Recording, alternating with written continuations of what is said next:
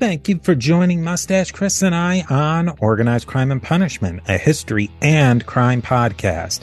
Here is a teaser for upcoming episodes of Organized Crime and Punishment. If you like what you hear, look in the description for links to full podcast episodes. Become a friend of ours by subscribing to the show and following us on social media. Tell a friend about organized crime and punishment so your friends can become friends of ours. Forget about it.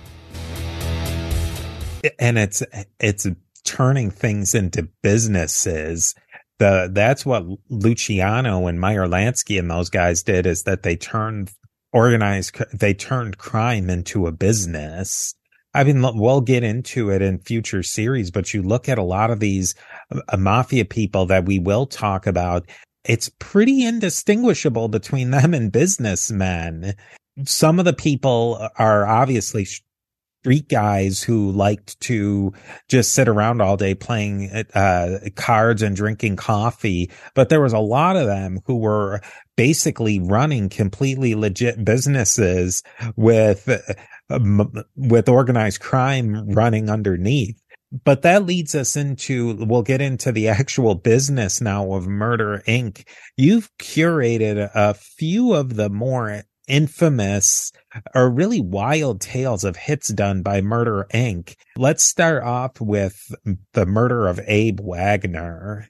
Yeah, so Abe Wagner was a like a smallish kind of bootlegger and around on the Lower East Side with his brother Ali, and this is from what I've read. Um, there was a new upstart gang, and I've heard conflicting information about this gang, the Mazza gang. Some people say it was uh it was a real gang, but then it wasn't a real gang, and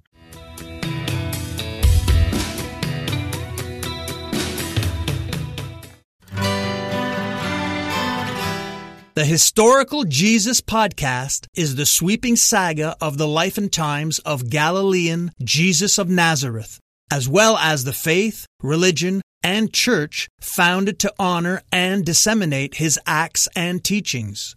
Join me, Mark Vinet, on this fascinating journey through time, exploring the many great works of Christian theology, literature, architecture, music, and art inspired by the words and deeds of Jesus Christ.